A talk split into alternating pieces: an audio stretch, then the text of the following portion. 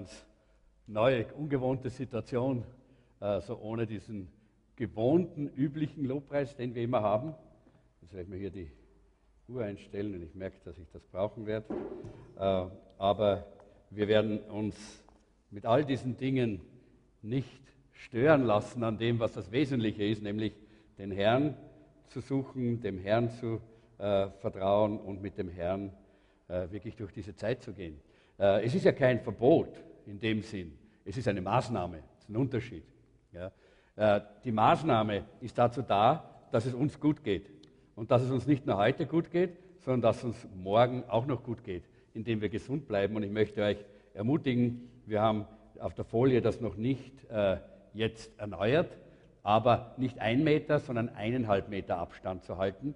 Äh, das ist jetzt die neue Maßnahme und da möchte ich euch bitten, dass ihr auch so lieb seid und das einhaltet. Natürlich auch am Abend äh, vor bis 20 Uhr nach Hause kommen. Auch das ist ab jetzt wichtig und hier immer die Maske zu tragen. Danke, dass ihr mitarbeitet, dass wir alle miteinander gesund durch diese Zeit gehen. Und dann beten wir für unser Land und wir beten für unsere Stadt und wir beten, dass diese Pandemie gestoppt wird, dass diese, diese, äh, dieser Virus und diese Seuche gebrochen wird im Namen Jesu, oder?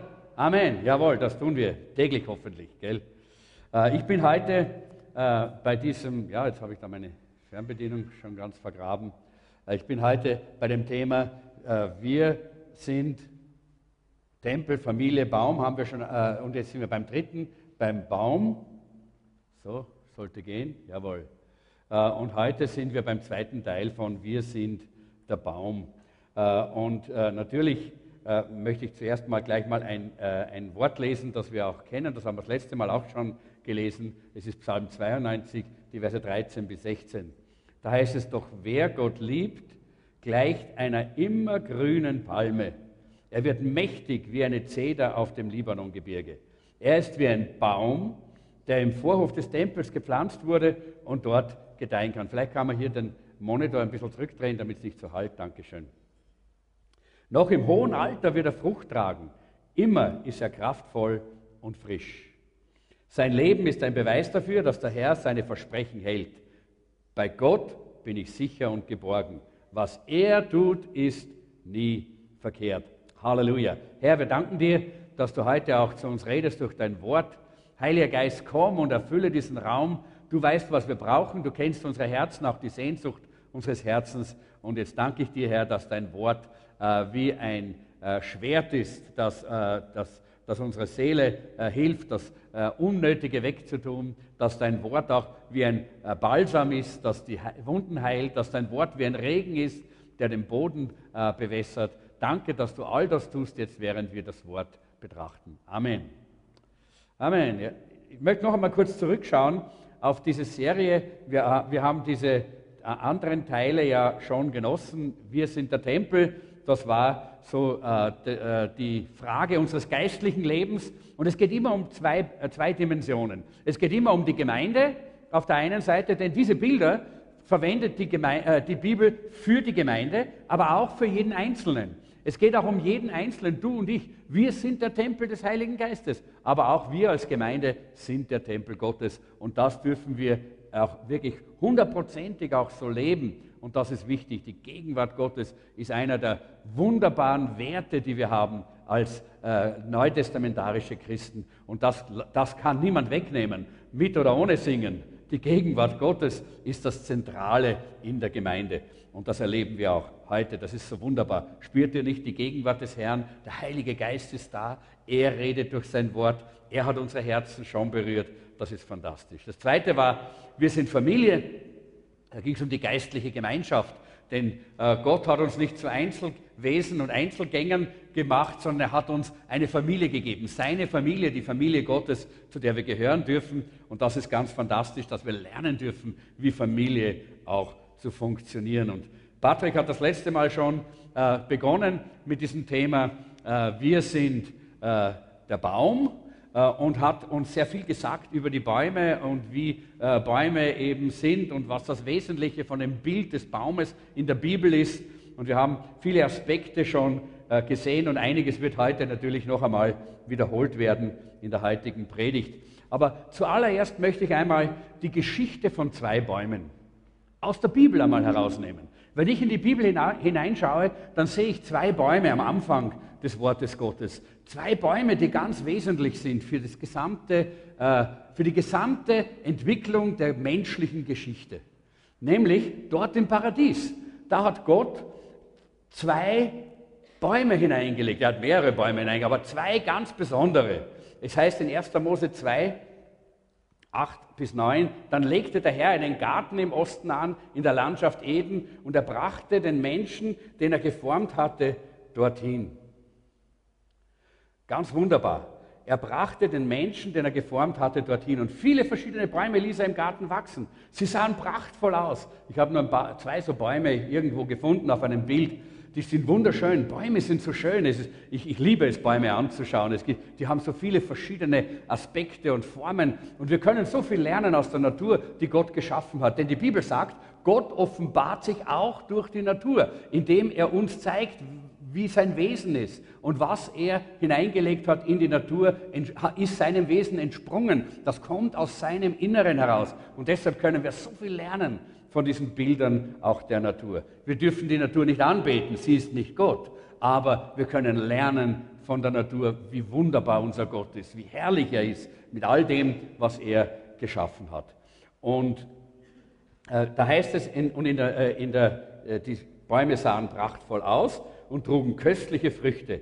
In der Mitte des Gartens standen zwei Bäume, der Baum, dessen Frucht Leben schenkt, und der Baum, der Gut und Böse erkennen lässt. Genau diese zwei Bäume hat, äh, sehen wir am Anfang der Bibel. Und wenn wir dann hinschauen, dann sehen wir diesen einen Baum, der Baum, der Gut und Böse erkennen lässt. Der Baum, der so ungeheuer, äh, ja, der ist, der ist so attraktiv, ja, und den möchte man unbedingt. Und da, da rinnt uns schon das Wasser im Mund zusammen, gell, wenn wir dran denken, oh, wir werden gut und böse, wir werden alles erkennen, die Erkenntnis wird wachsen, wir werden immer mehr wissen und wissen und wissen und wie Gott werden.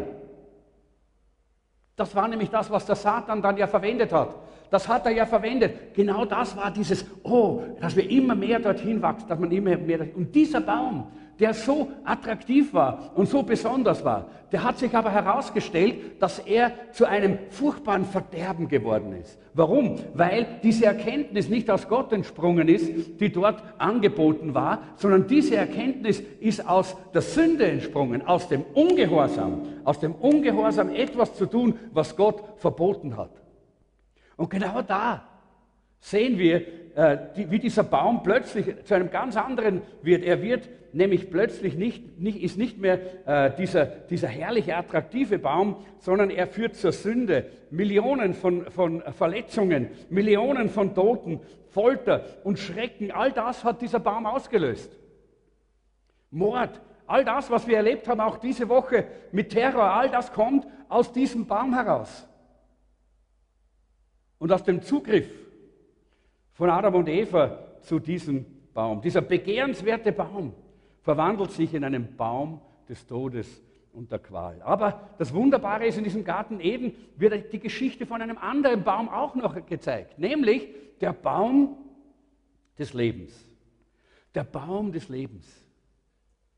Aber von dem dürfen wir nicht essen, weil Adam und Eva vom Baum der Erkenntnis des Guten und Bösen genommen haben und dadurch dieses Böse und die Sünde in die Welt gekommen ist und wir getrennt wurden und Gott hat uns von diesem Baum des Lebens als Menschen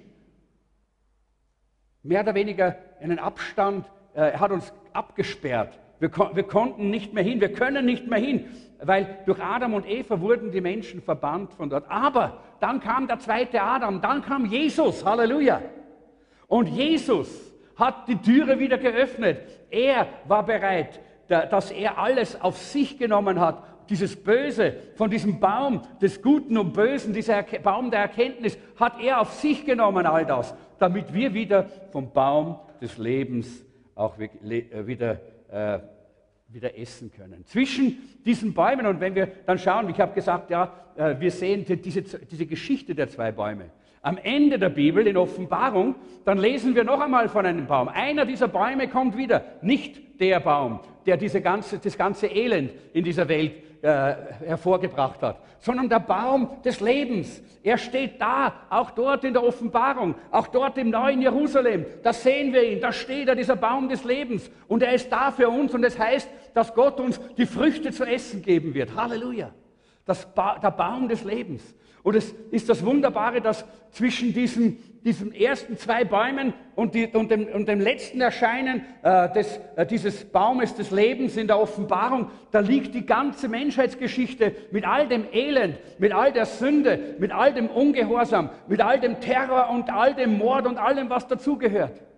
Verlorene Jahrtausende, verlorene Millionen von Menschen. Aber dann mitten hinein kam Jesus.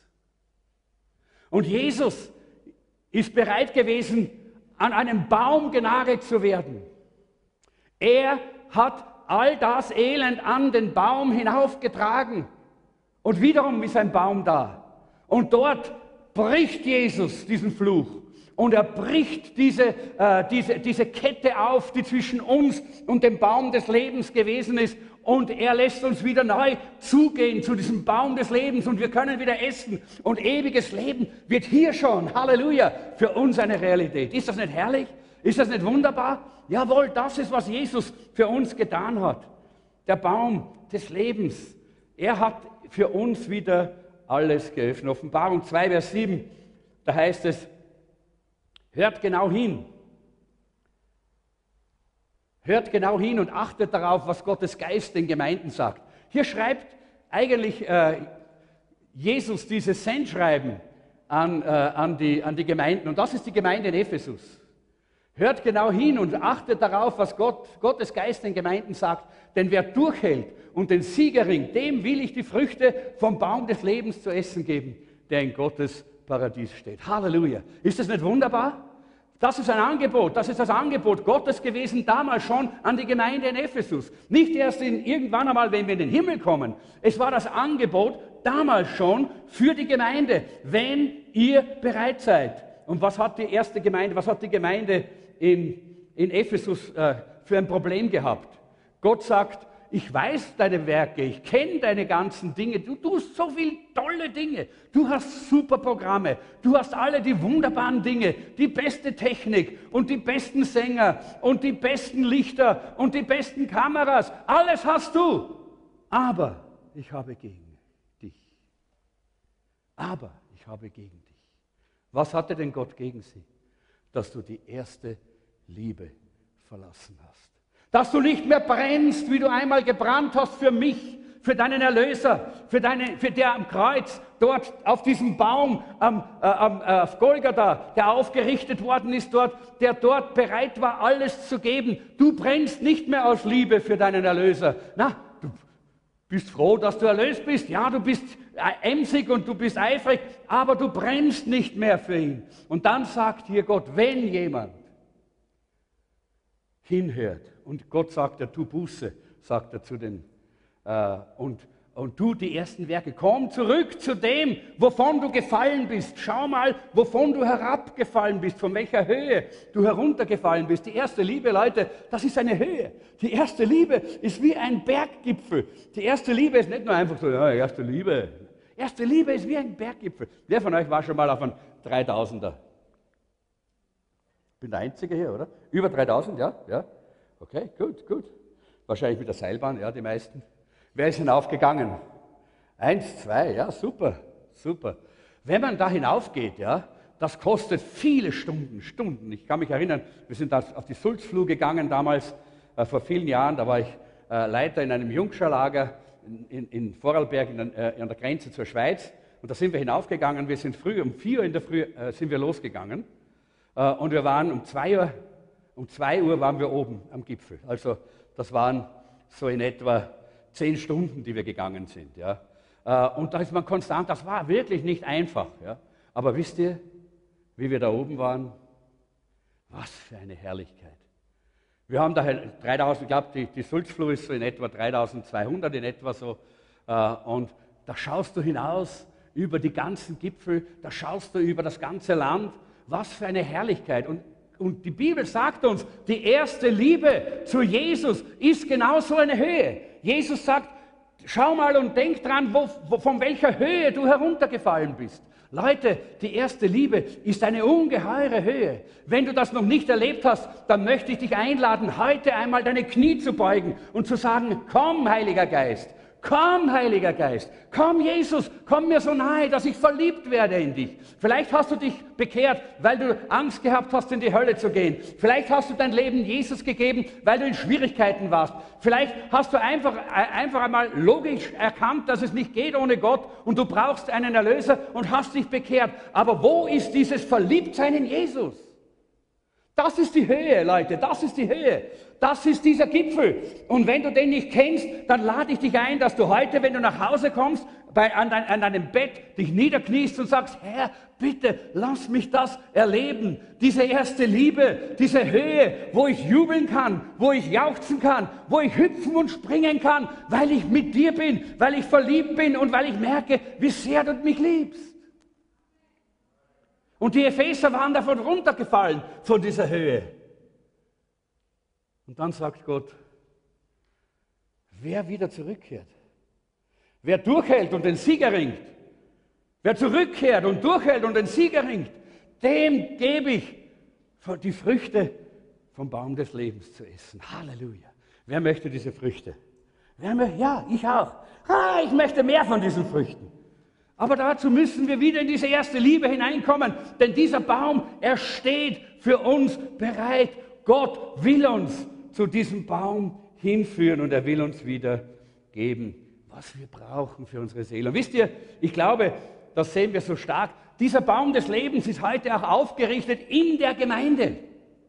Die Gemeinde ist der Baum und dieser Baum des Lebens ist das Zentrum der Gemeinde.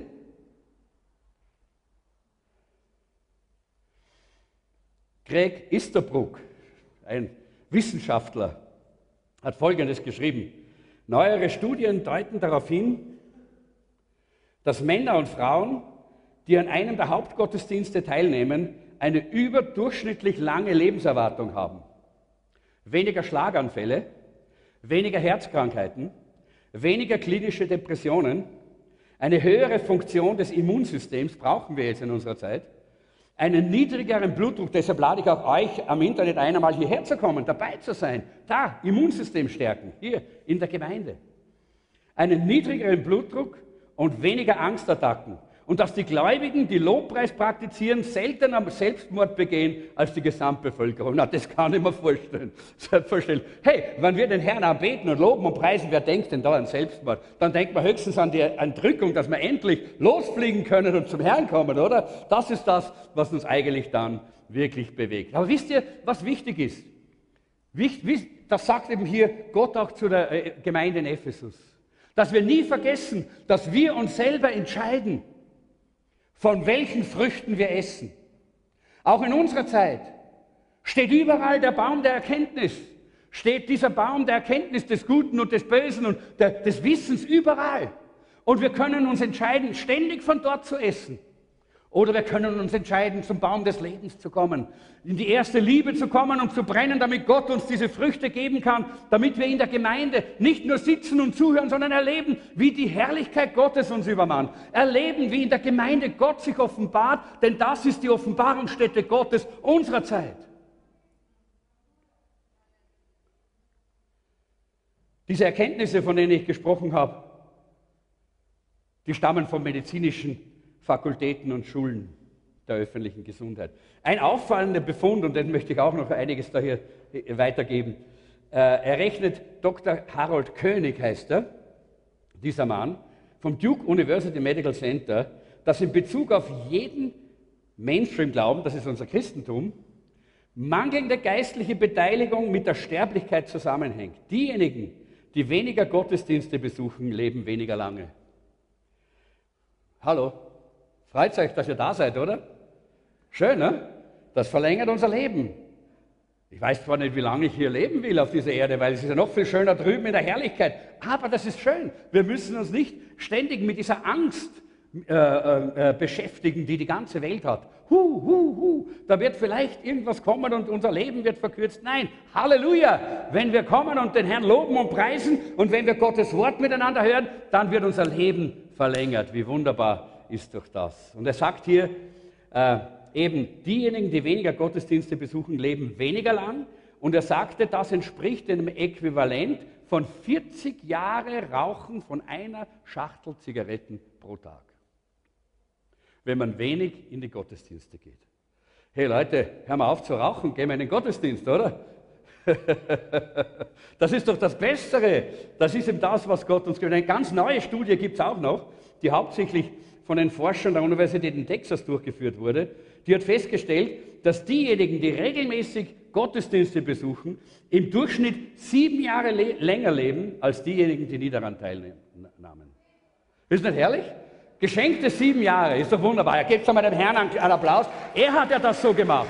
Er hat ja Gottesdienste eingesetzt. Er hat uns ja gesagt, komm und versäume die Versammlungen nicht, sondern komm und komm, geh in, in die Gemeinschaft des Volkes Gottes. Denn die Verbindung mit dem Leib Christi ist gut für unsere Gesundheit. Halleluja. Denn hier ist der Baum des Lebens. Die Gemeinde ist der Baum des Lebens. Halleluja. Jesus im Zentrum macht die Gemeinde zum Baum des Lebens. Es ist wie mit diesem Baum verbunden zu sein. Und diese Verbindung ist so wichtig. Ich habe hier zwei Blätter. Ich habe die Blätter wieder vergessen. Meine Frau hat extra echte Blätter gesammelt, dass ich sie zeigen kann. Und zweimal habe ich sie jetzt vergessen.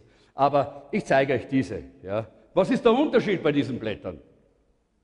Das eine ist am Sterben, am Verwelken, das Braune. So sind Christen, wenn sie nicht mehr am Baum des Lebens teilhaben, wenn sie, äh, wenn sie aufhören, die, die, Versammlungen zu besuchen, das Wort Gottes zu lesen, im Gebet mit Gott Gemeinschaft zu haben und, äh, und vom Heiligen Geist erfüllt zu sein, dann werden sie so wie dieses Blatt. Man wird abgekoppelt und man, äh, äh, sie fallen vom Baum des Lebens auf den Boden und der Wind äh, weht sie dann noch eine Zeit lang hin und her, das kennt ihr. Plötzlich haben die Leute alle komischen Ideen und plötzlich haben sie alle komischen Gedanken. Da werden sie hin und her geweht vom Wind, der, der in dieser Gesellschaft da ist. Und dann irgendwann einmal werden sie zu Staub verschwinden sie und sind nicht mehr da. Leider haben wir das bei einigen Menschen erleben müssen, die einmal bei uns in der Gemeinde waren. Und das macht uns traurig. Und deshalb spreche ich heute dafür, darüber. Ich sage, Leute, bleibt dran. In der Gemeinde ist der Baum des Lebens. Bleibt dran, von dieser Frucht des Lebens zu essen und das Leben von Jesus zu nehmen. Und entscheide dich nicht dafür. Für all diese Dinge, die dich ständig beschäftigen, Wenn du nämlich ständig mit Social Media, Fernsehen, Netflix und was ich was alles und all diese ganzen Dinge dich ständig von dort fühlst, wenn das dein Futter ist, wenn das deine Nahrung ist, dann wundere dich nicht, wenn Angst in dein Leben kommt. Dann wundere dich nicht, wenn dein Leben instabil ist. Dann wundere dich nicht, wenn du in deinem Leben nicht den Frieden und die Freude und die Begeisterung Gottes hast. Warum? Weil das ist, der, ich weiß, da gibt es auch manches, was gar nicht so schlecht ist, aber im Großen und Ganzen ist es der Geist der Welt. Der Geist der Welt.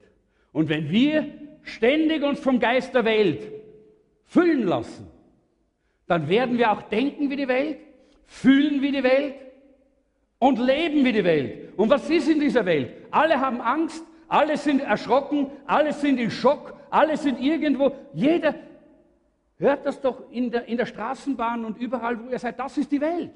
In den Nachrichten überall. Das ist die Welt.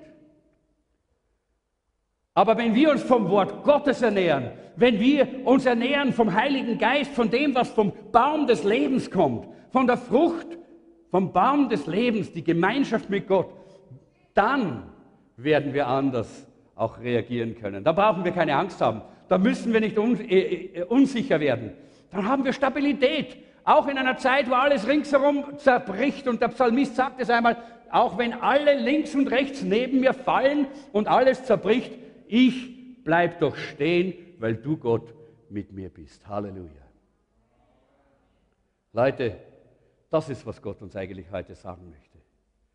Dass wenn wir uns entscheiden, er schon lange bereit ist, uns auch wirklich von diesem, äh, von diesem Baum des Lebens essen zu lassen.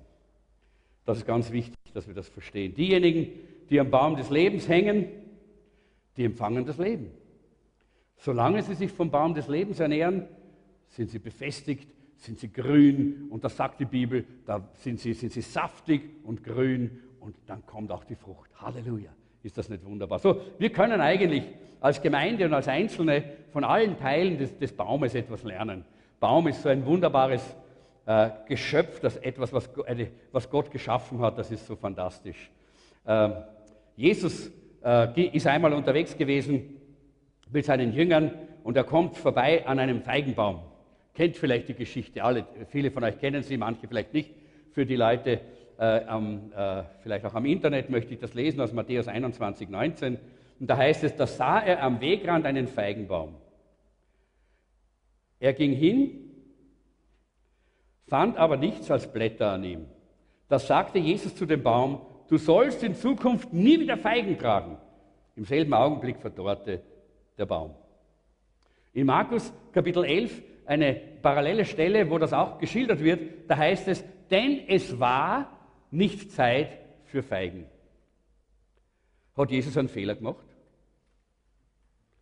War Jesus ungerecht, dass er diesen Baum in dieser Form eigentlich verflucht hat, dass er sofort verwittert ist, dass er sofort eingetrocknet ist? Nein. Warum nicht?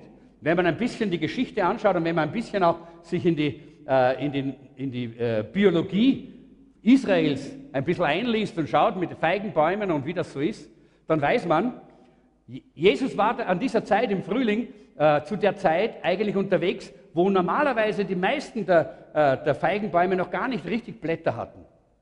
Aber dieser war voller Blätter. Der hat so getan wie, ich habe, ich habe, ich bin schon, ich habe, schaut mich an. Äußerlich hat er super geglänzt. Und dann hat Jesus, was hat Jesus gemacht? Er ist hingegangen und er hat die Blätter aufgehoben. Wisst ihr warum? Weil es beim Feigenbaum eine ganz eine Spezialität gibt und das heißt die Frühfeige. Ja? Die Frühfeige ist eine ganz eine kleine Feige, die unter, dem, unter den Blättern wächst, die noch nicht die große, richtige Frucht ist, aber so eine Vorfrucht, die aber zeigt, dass dieser Baum fruchtbar ist. Und er hat wahrscheinlich mehrere Blätter aufgehoben, weil da waren so viele Blätter schon. Das war schon, hat ausgeschaut wie super Baum mit super Frucht. Und es war keine einzige Frühfeige dort. Und deshalb hat er diesen Baum als unfruchtbar gesehen. Und den unfruchtbaren Baum hat er dann verflucht. Und ich denke, es ist so, wie es bei uns auch manchmal ist, dass wir vielleicht nach außen hin so einen tollen Eindruck machen. Nach außen hin können wir glänzen, wir können super beten, wir können die Hände heben, wir können hüpfen, springen, tanzen, wir können alle die Lieder auswendig singen. All das mag stimmen. Aber Gott hebt die Blätter auf. Gott hebt die Blätter auf und irgendwann einmal kommt der Heilige Geist und hebt bei dir die Blätter auf und schaut, ob da drunter Frucht ist, ob da echte Frucht des Geistes ist. Ist da das Wesen Jesu Christi im Entstehen nicht vollkommen? Du musst noch nicht hier herumwandeln wie Jesus, aber ist da schon die Frucht im Kommen? Ist da schon die Frucht im Entstehen? Diese Frühfeige schon da? Wenn ja, dann wird Gott sich freuen und dich segnen und du wirst sehen, wie diese Frucht immer mehr wächst und wächst und wie du, vom, wie du ein, ein Baum wirst, der für viele zum Segen wird. Wenn keine Frucht da ist, bin so froh, dass Jesus nicht sofort verflucht in unseren Tagen. Aber er wird dich warnen. Dann wird er sagen, kümmere dich um das Innere. Kümmere dich um das Innere. Ich habe hier einen kleinen Baum gezeichnet. Und zwar, der schaut genauso aus wie die Zeichnung, die ich 1900, wann war das mal, 1984, glaube ich, also, oder sowas war das. Äh, in Amerika, wie ich damals äh, als Übersetzer für den Evangelisten Jimmy Swaggart gearbeitet habe, unter anderem nebenbei, äh, dass ich Pastor war. Und da ich damals, war ich damals auf dem College dort, habe dort gewohnt und der Direktor des Colleges, ich werde nie vergessen, Dr. Sequila hat er geheißen, mit ihm habe ich einen Abend verbracht, wo wir über die Bibel geredet haben. Es war Thanksgiving. Ja? Und, und wir haben uns zusammengesetzt, wir haben über Gottes Wort geredet, über die Gemeinde Jesu, über die Entwicklung äh, des Reiches Gottes. Und es war so fantastisch. Und dann hat er mir so eine Zeichnung gemacht. Die hat fast so ausgeschaut. Und wisst ihr, und er hat dann Folgendes gesagt. Er hat gesagt, schau, er hat gesagt, Gerhard, geht er ja, geht, geht, da ist es ja. Gerhard, you care for your roots. Gerhard, du sorgst dich um deine, uh, um deine Wurzeln. Don't care for the fruit here. Don't care for the tree. Uh, for, for, uh, sorg dich nicht um die Äste. Sorg dich nicht um die Blätter. Sorg dich nicht um die Früchte. Sorge dich um die Wurzeln. Wenn du dich um das sorgst, was unter der Erde ist, dann wird Gott sich um das kümmern, was über der Erde ist. Und er hat gesagt, weißt du, dein, de, dein Leben über der Erde kann nur so weit gehen, wie deine Wurzeln unter der Erde gehen. Ein Baum geht mit seinen Ästen nie über Aus, das Ausstrecken seiner Wurzeln. Und das hat mich damals so fasziniert, habe ich nicht mehr vergessen. Und das hat mich auch seit damals geprägt. Die Wurzeln sind es. Diese Wurzeln, von denen wir auch so oft gelesen haben, auch äh, Patrick hat am äh, letzten Samstag so von diesen Wurzeln gesprochen, dass wir verwurzelt sein müssen im Wort, dass wir, dass wir äh, gegründet sein müssen am frischen Wasser, dort wo der Heilige Geist wirkt, wo die Kraft Gottes am Wirken, wirken ist. Da müssen wir, unsere Wurzeln müssen da wachsen. Und je mehr du dich darum sorgst, dass die Wurzeln wachsen, und wie wachsen denn die Wurzeln?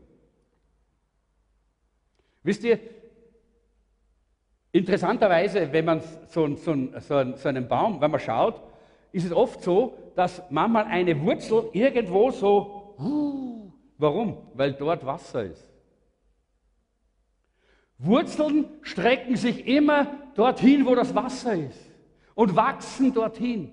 Und wenn du dich nach dem Wasser des Lebens ausstreckst, wenn du dich ausstreckst nach dem Heiligen Geist, nach dem Wort Gottes. Und wenn das dein Wichtigstes ist im Leben, wenn du dich um diese Wurzeln kümmerst, dann wird Gott sich darum kümmern, dass du Frucht bringst in deinem Leben. Dann wird er dafür sorgen, dass du ein grüner Baum bist. Dann wird er dafür sorgen, dass du auch oben wachsen kannst. Denn das ist ja das Fantastische, dass Bäume, die gesund sind, auch wirklich wachsen. Ich merke, ich muss ein bisschen schneller durchgehen. Das Wichtige, warum müssen denn die Blätter äh, äh, mit dem Baum verbunden sein? Weil die Blätter transportieren. Die transportieren die Sonnen, das Sonnenlicht, setzen es um eigentlich in Zucker ja, und transportieren den in den Baum hinein, damit der Baum Kraft hat zu wachsen.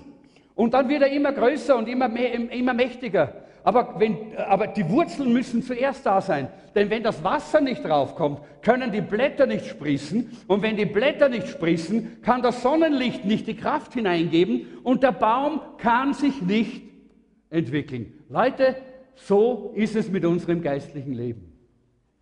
Wenn du nicht dafür sorgst, dass deine Wurzeln wirklich tief ins Wort und tief in die Gegenwart Gottes in den Strom des Heiligen Geistes hineinreichen. Wenn du nicht diese Sehnsucht in deinem Herzen auch wirklich äh, hast, dann bitte, dann bete heute danach darum. Dann sag, Herr, ich brauche diese Sehnsucht. Ich möchte mich um meine, um meine Wurzeln kümmern. Ich möchte schauen, dass meine Wurzeln stabil sind. Und wenn du nämlich äh, die Wurzeln ausgestreckt hast, dann wird dein Leben stabil sein. Dann wirst du nicht hin und her wackeln und hin und her fallen. Dann wirst du stabil sein wie ein stabiler und mächtiger Baum. Und dann ist auch interessant, dass das Blattgrün der Blätter ja das äh, Giftige eigentlich, das Kohlenmonoxid, glaube ich, ist es, oder Dioxid, Kohlenmonoxid, glaube ich, gell, aufnimmt und was abgibt? Sauerstoff. Das ist der Grund, warum wir eine so eine gute Luft haben in Wien, weil wir haben den Wienerwald, wir haben so viel Grün und durch das Grün bekommen wir immer wieder Sauerstoff. Alles, was wir einatmen, auch sogar wenn es durch die Maske ist, das kommt letztendlich von dieser Photogenese, wie das heißt, aus der, äh, wo, wo, äh, wo wirklich Licht und, und, und diese, diese, diese Kohlen, Kohlenmonoxid, Dioxid, ja, Kohlendioxid umgesetzt wird in, in Sauerstoff. Ist das nicht wunderbar? Gott hat solche Dinge getan. Und wisst ihr, so sollen wir als Christen sein. So sollen auch wir als Gemeinde sein. Da kommt das Negative herein und wir nehmen es und wir bauen es um in etwas Positives. Hinaus geht was Positives. Tod kommt herein, wir gehen zum Kreuz, denn dort ist jeder Tod besiegt. Halleluja. Jesus hat den, die Sünde und den Tod besiegt. Wir bringen es zum Kreuz und schupp, wir bringen das Leben hinaus in diese Welt. Halleluja. Ist das nicht wunderbar? Das ist Gemeinde. Das ist Christsein. Das ist dein Leben und mein Leben. Aber dazu ist es wichtig, dass wir auch wirklich entschieden sind, dass wir das auch wirklich tun. So sind wir Salz und Licht, wie es die Bibel sagt. In diesem Bereich, wo wir das Bild des Baumes jetzt verwenden, das ist der Bereich des dienstbaren Lebens in der Gemeinde.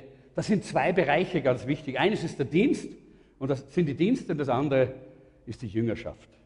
Und natürlich muss ich auch ein bisschen was dazu sagen, das ist auch ein Teil meiner Aufgabe heute hier. Und ich will mal fragen, wer hier in diesem Raum ist Teil von einem Dienstteam im Jesuszentrum. Steh mal auf. Steh mal auf. Jeder, der in einem Dienstteam im Jesuszentrum ist, steh mal auf. Uh, schön, schön, schön, schön, schön. Wir wollen euch einmal einen herzlichen Applaus geben und euch danken, dass ihr bereit seid zu dienen. Ich weiß, viele sind nicht da.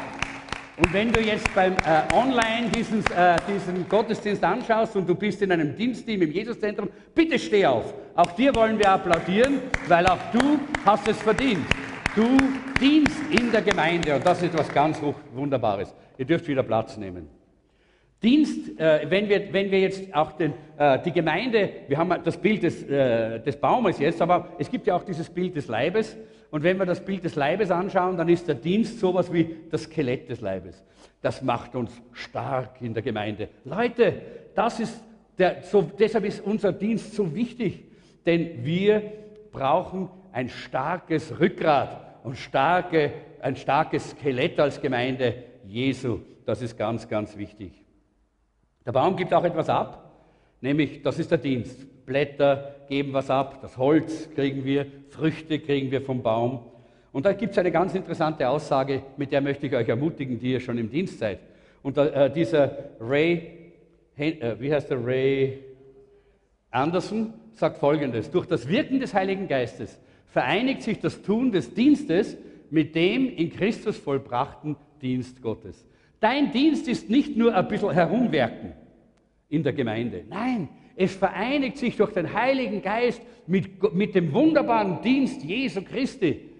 Der Dienst ist Gottes Art und Weise, die Wahrheit darüber, wer Gott ist und was, upsa, die Wahrheit darüber und, und was Gott durch das, was er gesagt und getan hat, offenbaren will, zu bekräftigen und zu erläutern. Wenn du in der Gemeinde dienst, hey, dann ist das nicht, oh, muss ich wieder dienen, ma, bin ich schon wieder dran, ma, muss ich. Nein, weißt du, was das ist? Du bist ein Teil der Offenbarung von Gottes Willen. Du bist ein Teil der Offenbarung von Gottes Wesen. Das ist, was Dienst wirklich bedeutet. Deshalb sei begeistert. Kannst du mal Gott danken dafür, dass du dienen darfst? Komm, geben wir dem Herrn einen Applaus. Denn das ist Offenbarung. Ist das nicht herrlich? Das ist etwas ganz Wunderbares. Wir wissen, ja, äh, jeder Akt des Dienstes offenbart etwas von Gott. Halleluja. Denk daran, wenn du morgen dienst. Hey, ihr da hinten bei der Technik, danke, an der Kamera. Ihr offenbart etwas von Gott, gerade jetzt, während ihr dient. Ihr oben bei der, äh, bei der Übersetzung. Ihr offenbart etwas von, von, von Gottes Wesen und von, von ihm selber. Gerade jetzt und gerade was immer du tust. Denk daran. Wenn du dienst, dann bist du ein Teil seiner wunderbaren Offenbarung. Ich habe noch gedacht, ich würde noch über diese, diese, diese äh, Geschichten sprechen mit den Talenten, aber das könnt ihr selber mal lesen. Lest selber mal Matthäus 25. Da sind so viele tolle Dinge drin für unser äh, Christenleben. Äh, da da geht es um, um den faulen Knecht, der nicht gearbeitet hat mit seinen Gaben. Aber ich hoffe und glaube, dass alle von uns hier sind. Es sind zwar nicht alle aufgestanden, aber ich hoffe, dass ihr alle das Verlangen habt, auch Teil von einem Dienst zu werden in der Gemeinde. Denn das ist ein, ein, eine Berufung, die jeder Christ hat. Nicht, weil die Gemeinde das braucht, sondern weil der Christ das braucht. Denn nur so können wir in unserer Bestimmung leben, die Gott uns eigentlich gegeben hat. Äh, ich möchte eigentlich eher jetzt zu einer anderen äh, Geschichte kommen, denn vielleicht gibt es den einen oder anderen, der in seinem Dienst ein bisschen enttäuscht worden ist. Ja? Du sagst, ja, ich habe mir das so vorgestellt und es ist nichts geworden. Ich möchte eine besondere Geschichte drei, von drei Bäumen uns ein bisschen weiter sagen, weil es geht ja um Bäume, nicht? Da heißt es, es waren einmal drei Bäume auf einem Hügel im Wald. Sie diskutierten über ihre Hoffnungen und Träume, als der erste Baum sagte, eines Tages hoffe ich, eine Schatztruhe zu sein. Ich könnte mit Gold, Silber und kostbaren Edelsteinen gefüllt werden. Ich könnte mit aufwendigen Schnitzereien verziert werden und jeder würde meine Schönheit sehen. Dann sagte der zweite Baum, eines Tages werde ich ein mächtiges Schiff sein. Ich werde Könige und Königinnen über die Gewässer fahren und zu den Ecken der Welt segeln. Alle werden sich aufgrund der Stärke meines Rumpfes in mir sicher fühlen. Und dann sagte der dritte Baum, ich möchte zum größten und geradesten Baum in diesem Wald aufwachsen. Die Leute werden mich oben auf dem Hügel stehen sehen, zu meinen Zweigen aufschauen und an den Himmel und Gott denken und daran, wie nahe ich zu denen hinaufreiche. Ich werde der größte Baum aller Zeiten sein und Menschen werden sich immer an mich erinnern. Nach einigen Jahren des Betens, dass ihre Träume in Erfüllung gehen, Geschichte beten die Bäume, so wie wir das oft tun, gell? dass unsere Träume in Erfüllung gehen, dass Gott auch tut, was wir so auf dem Herzen haben. Äh, nach einigen Jahren des Betens, dass ihre Träume in Erfüllung gehen würden, stieß eine Gruppe von Holzfällern auf die Bäume. Als einer zum ersten Baum kam, sagte er, dieser Baum sieht wie ein starker Baum aus. Ich denke, ich sollte in der Lage sein, das Holz an einen Zimmermann zu verkaufen. Und er begann, ihn abzuschneiden. Der Baum war glücklich, denn er wusste, dass der Zimmermann ihn zu einer Schatztruhe machen würde. Beim zweiten Baum sagte der Waldarbeiter, dieser sieht aus wie ein starker Baum. Ich sollte in der Lage sein, ihn an die Werft zu verkaufen. Der zweite Baum war glücklich, weil er wusste, dass er auf dem Weg war, ein mächtiges Schiff zu werden. Als der Waldarbeiter Dritt, auf den dritten Baum stieß, erschrak der Baum, weil er wusste, dass seine Träume nicht in Erfüllung gehen würden, wenn man ihn fällen würde. Einer von den Holzfällern sagte, ich brauche nichts Besonderes von meinem Baum, also ich nehme einfach diesen. Und er hat ihn gefällt. Als der erste Baum beim Zimmermann ankam, wurde er zu einer Futterkrippe für Tiere verarbeitet. Dann wurde er in einen Stall gebracht, mit Heu gefüllt. Das war überhaupt nicht, wofür er gebetet hatte. Der zweite Baum wurde zersägt und zu einem kleinen Fischerboot umgebaut. Seine Träume davon, ein mächtiges Schiff zu sein und Könige zu befördern, waren endgültig zu Ende gegangen. Der dritte Baum wurde in große Balken geschnitten und irgendwo im Dunkeln im Hof abgelegt. Die Jahre vergingen und die Bäume vergaßen ihre Träume. Dann eines Tages kam ein Mann und eine Frau in den Stall. Sie brachten das Kind zur Welt und legten das Baby in das Heu der Futterkrippe die aus dem ersten Baum hergestellt worden ist. Der Mann wünschte, dass er ein Kinderbett für das Baby hätte anfertigen können, aber diese Krippe musste genügen. Der Baum konnte die Bedeutung dieses Ereignisses spüren und er wusste, dass er den größten Schatz aller Zeiten in sich trug. Jahre später stieg eine Gruppe von Männern in ein Fischerboot, das aus dem zweiten Baum gemacht worden war.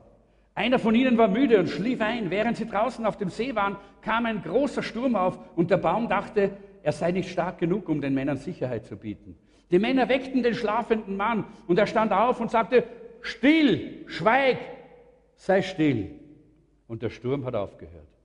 Zu diesem Zeitpunkt wusste der Baum, dass er den König der Könige an Bord hatte. Schließlich kam jemand und holte den dritten Baum. Er wurde durch die Straßen getragen, als die Menschen den Mann verspotteten, der ihn trug. Als sie zum Stillstand kamen, wurde der Mann an den Baum genagelt und auf der Spitze eines Hügels in die Höhe gehoben. Als der Sonntag kam, wurde dem Baum klar, dass er stark genug war, um oben auf dem Hügel zu stehen und Gott so nahe zu sein, wie es nur möglich war, weil Jesus darauf gekreuzigt worden war. Ich habe die Geschichte schon oft gelesen. Heute hat sie mich wieder angesprochen. Und die Moral der Geschichte ist, dass wenn die Dinge nicht auf deine Weise laufen, und das möchte ich jetzt jedem mitgeben, vielleicht ist das die Botschaft für den einen oder anderen, dann kannst du immer wissen, dass Gott einen Plan für dich hat. Halleluja. der besser ist als der, den du dir selber vorstellst, als das, was du selber gerne möchtest. Wenn du dein Vertrauen in ihn setzt, dann wird er dir große Geschenke machen. Jeder der Bäume bekam, was er wollte, nur nicht so, wie sie sich vorgestellt hatten. Und wir wissen nicht immer, was Gottes Pläne für uns sind. Wir wissen aber, dass seine Wege nicht unsere Wege sind, sondern seine Wege sind immer die besten. Die Bibel sagt, Gott denkt nicht so wie wir, Gott sei Dank. Bin ich froh, dass Gott nicht so denkt wie ich. Hey, Gott hat Gedanken des Friedens und der Liebe und er hat einen wunderbaren Plan für jeden von uns. Und deshalb auch im Dienst, sei mutig, geh hinein in einen Dienst, komm und melde dich an und arbeite mit und Gott wird dich segnen und führen, denn er hat einen wunderbaren Plan für dich. Das, der, der, zweite Punkt ist die Jüngerschaft. Da möchte ich ganz kurz nur auch etwas dazu sagen. Im Bild, äh, im, im Bild eines, des Leibes wären das die Muskeln, Skelett und Muskeln, nicht? Die brauchen wir, damit wir vorangehen können und die Gemeinde braucht das genauso. Und deshalb müssen wir Jünger werden. In Kolosser 2, Vers 7 heißt es, wie ein Baum in der Erde, so sollt ihr in Christus verwurzelt, fest verwurzelt bleiben. Und nur er soll das Fundament eures Lebens sein. Leute, und dann heißt es, haltet fest an dem Glauben, den man euch lehrte. Für das, was Gott euch geschenkt hat, könnt ihr gar nicht dankbar genug sein. Halleluja. Wurzeln im Wort, noch einmal sage ich das. Nicht in den Medien und der Welt. Wir leben in einer Zeit, wo das sehr gefährlich ist. Wenn wir im Lockdown sind, Leute, und ich weiß das, die, da ist die Gefahr so groß, dass man ständig immer nur auf den Knopf drückt. Und Netflix, wird, Netflix hat noch nie so viele Viewer gehabt wie gerade jetzt. Und leider sind Christen auch davon betroffen, weil der Feind das möchte. Weil der Feind das möchte. Der Feind möchte, dass du dich mit diesem ganzen Zeugs der Welt so vollfühlst, dass du von dem geprägt bist. Und dann bist du nicht mehr ein Jünger Jesu. Dann bist du eigentlich nicht mehr ein Jünger Jesu, weil du nicht mehr vom Wort geprägt bist, sondern von Netflix. Dann bist du ein Netflix-Jünger. Oder dann bist du ein Jünger dieser Welt, mit, äh, geprägt von dem, von dem Denken und von den, von den Werten äh, äh, dieser Welt. Und deshalb ist es so wichtig, Leute, dass wir unser Leben anschauen als Christen in dieser Zeit, als Jünger Jesu.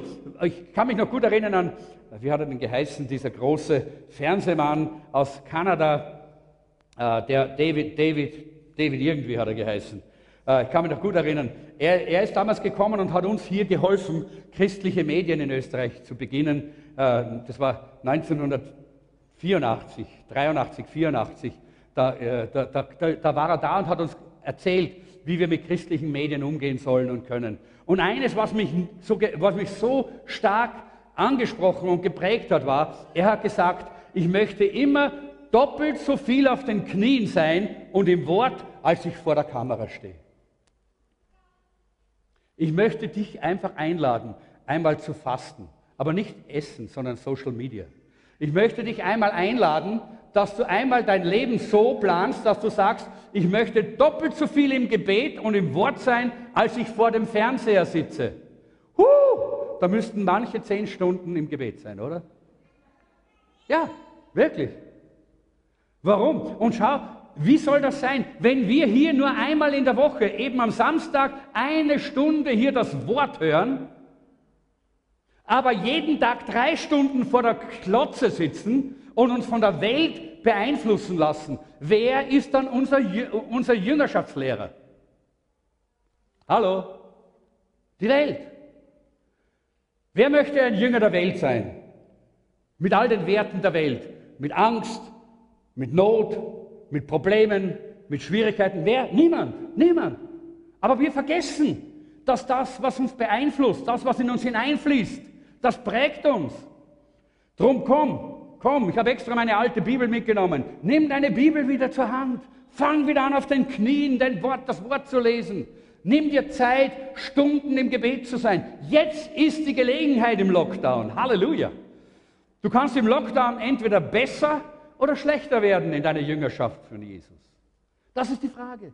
Die Gefahr besteht auch gerade jetzt in dieser Zeit. Und deshalb möchte ich euch ermutigen. Wir haben ja, und da gehe ich jetzt nur ganz schnell durch, hier, wir haben ja hier bei uns diesen Entwicklungspfad im Jesuszentrum für Jüngerschaft.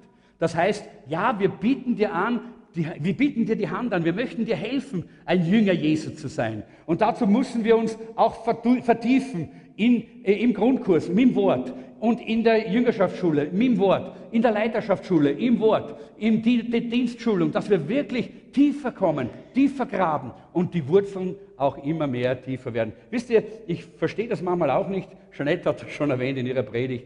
Jeder Schüler geht in, in, in die Schule und macht Kurse. Der Asalan macht einen Meisterkurs jetzt gerade. Da muss er einen Kurs machen, sonst wird er nie Meister. Ja? Äh, und dann geht er noch in ein Seminar für Politik. Da macht er ein, ein, ein Seminar, einen Kurs, wo er lernt. Und wenn es darum geht, Dinge des Geistlichen zu lernen in der Gemeinde, dann sagen alle, ach, schon wieder ein Kurs, muss man schon wieder einen Kurs, wieso schon wieder ein Kurs? Leute, der Kurs ist nicht ein Kurs, sondern eine Möglichkeit, tiefer zu gehen ins Wort, tiefer zu gehen in der Jüngerschaft, die Wurzeln hinein in, äh, zu vertiefen in die Gegenwart Jesu und in die, in die äh, Gegenwart des Heiligen Geistes. Dafür ist das eigentlich. Denn wenn der Baum gesund ist, kann ihn niemand aufhalten. Halleluja. Wisst ihr, da, manche von euch kennen das, das war am Rennweg, da hat es in der Mitte so, ein kleines, so einen kleinen Hof gegeben und eine Treppe und dort hinten war der Elpe-Shop. Und die haben versucht, immer wieder den abzuschneiden und immer wieder haben sie versucht zu verhindern, dass der wieder rauskommt. Da ist eine neue Betontreppe gemacht worden. Das ist, was Leben bedeutet, Leute. Echtes geistliches Leben kann man nicht aufhalten. Halleluja. Halleluja. Das kannst du nicht zubetonieren. Das kannst du nicht einfach nur einsperren, sondern wenn deine Wurzeln wirklich tief sind, wenn du diesen Weg gehst, von dem wir hier gesprochen haben, sowohl letzten Samstag als auch heute, wenn du der Baum bist, der am Wasser gepflanzt ist, dann wird niemand und nichts dich aufhalten können. Halleluja. Und wir haben äh, gestern beim Frühgebet auch diesen Eindruck gehabt, wir möchten einfach ermutigen und einladen, aber auch aufrütteln und aufrufen, Leute, kommt, lass uns wieder in diese Erweckung hineingehen, dass wir Bäume sind, die blühen, dass wir Bäume sind, die fruchtbar sind, dass wir Bäume sind, von denen die Menschen ringsherum wirklich essen können, dass wir die Gemeinde sind, die wir sein wollen, eine Gemeinde, die einen signifikanten geistlichen Einfluss ausübt, dort wo wir sind, da wo wir stehen, in Österreich und über die ganze Erde hinaus. Die Frage, die du dir vielleicht heute stellst, und ich möchte da drüber gehen, da die Stelle müssen wir doch noch lesen, die da, Offenbarung 22. Da heißt es, nun zeigte mir der Engel den Fluss, in dem das Wasser des Lebens fließt. Er entspringt am Thron Gottes und des Lammes und sein Wasser ist so klar wie Kristall. An beiden Ufern des Flusses, der neben der großen Straße der Stadt fließt, wachsen Bäume des Lebens. Halleluja! Leute, unsere Zukunft ist voll von Leben, göttlichen, geistlichen Leben. Sie tragen zwölfmal im Jahr Früchte, jeden Monat aufs Neue.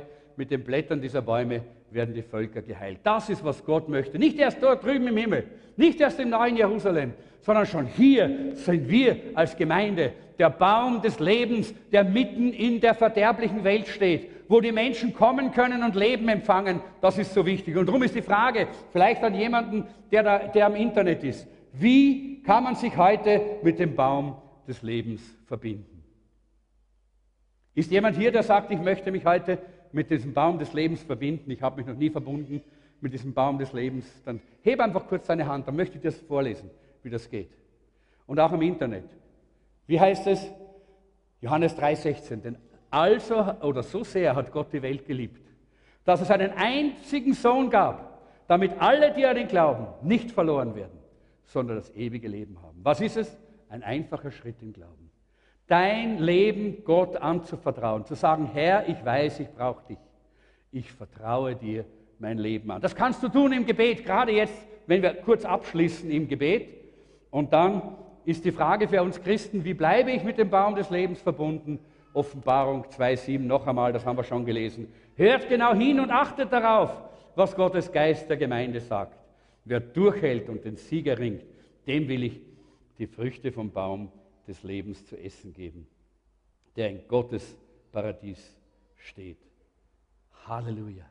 Wenn wir in dieser ersten Liebe stehen, die Gott vermisst, äh, Jesus vermisst hat bei der Gemeinde in Ephesus, wenn wir diese erste Liebe haben und wenn wir in diesem Durchhalten des Heiligen Geistes stehen, dann stehen wir auch da als solche, die verbunden sind mit dem Baum des Lebens.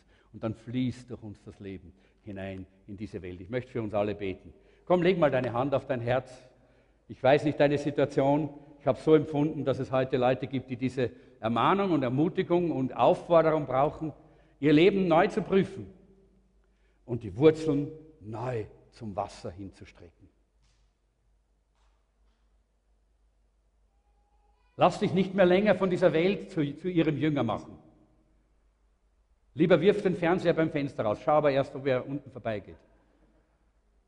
Lieber wirf ihn hinaus, wenn er dir, wenn er, wenn er dir zu stark wird, wenn, er dich, wenn, wenn du nicht loskommst. Aber nimm dir Zeit in der Gemeinschaft mit Jesus, im Gebet, im Wort und zur Gemeinschaft, in der Gemeinschaft mit dem Volk Gottes. Gut, dass du heute hier bist.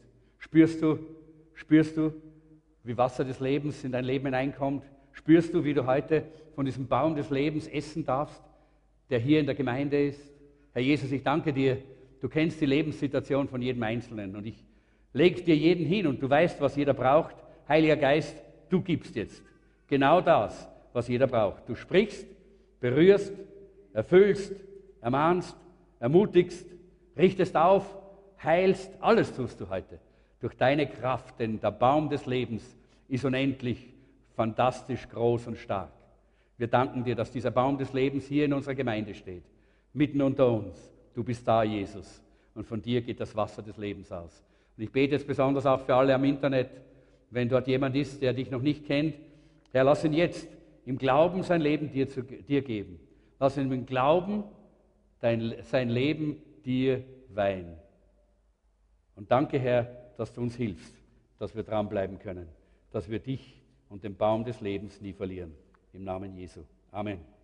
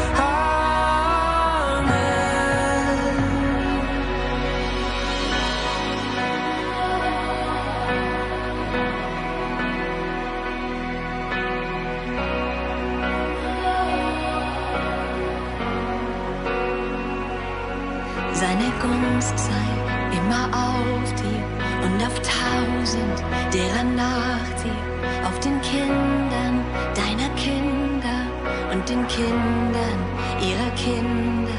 Seine Gunst sei immer auf dir und auf tausend derer nach dir, auf den Kindern deiner Kinder und den Kindern ihrer Kinder. Seine Gunst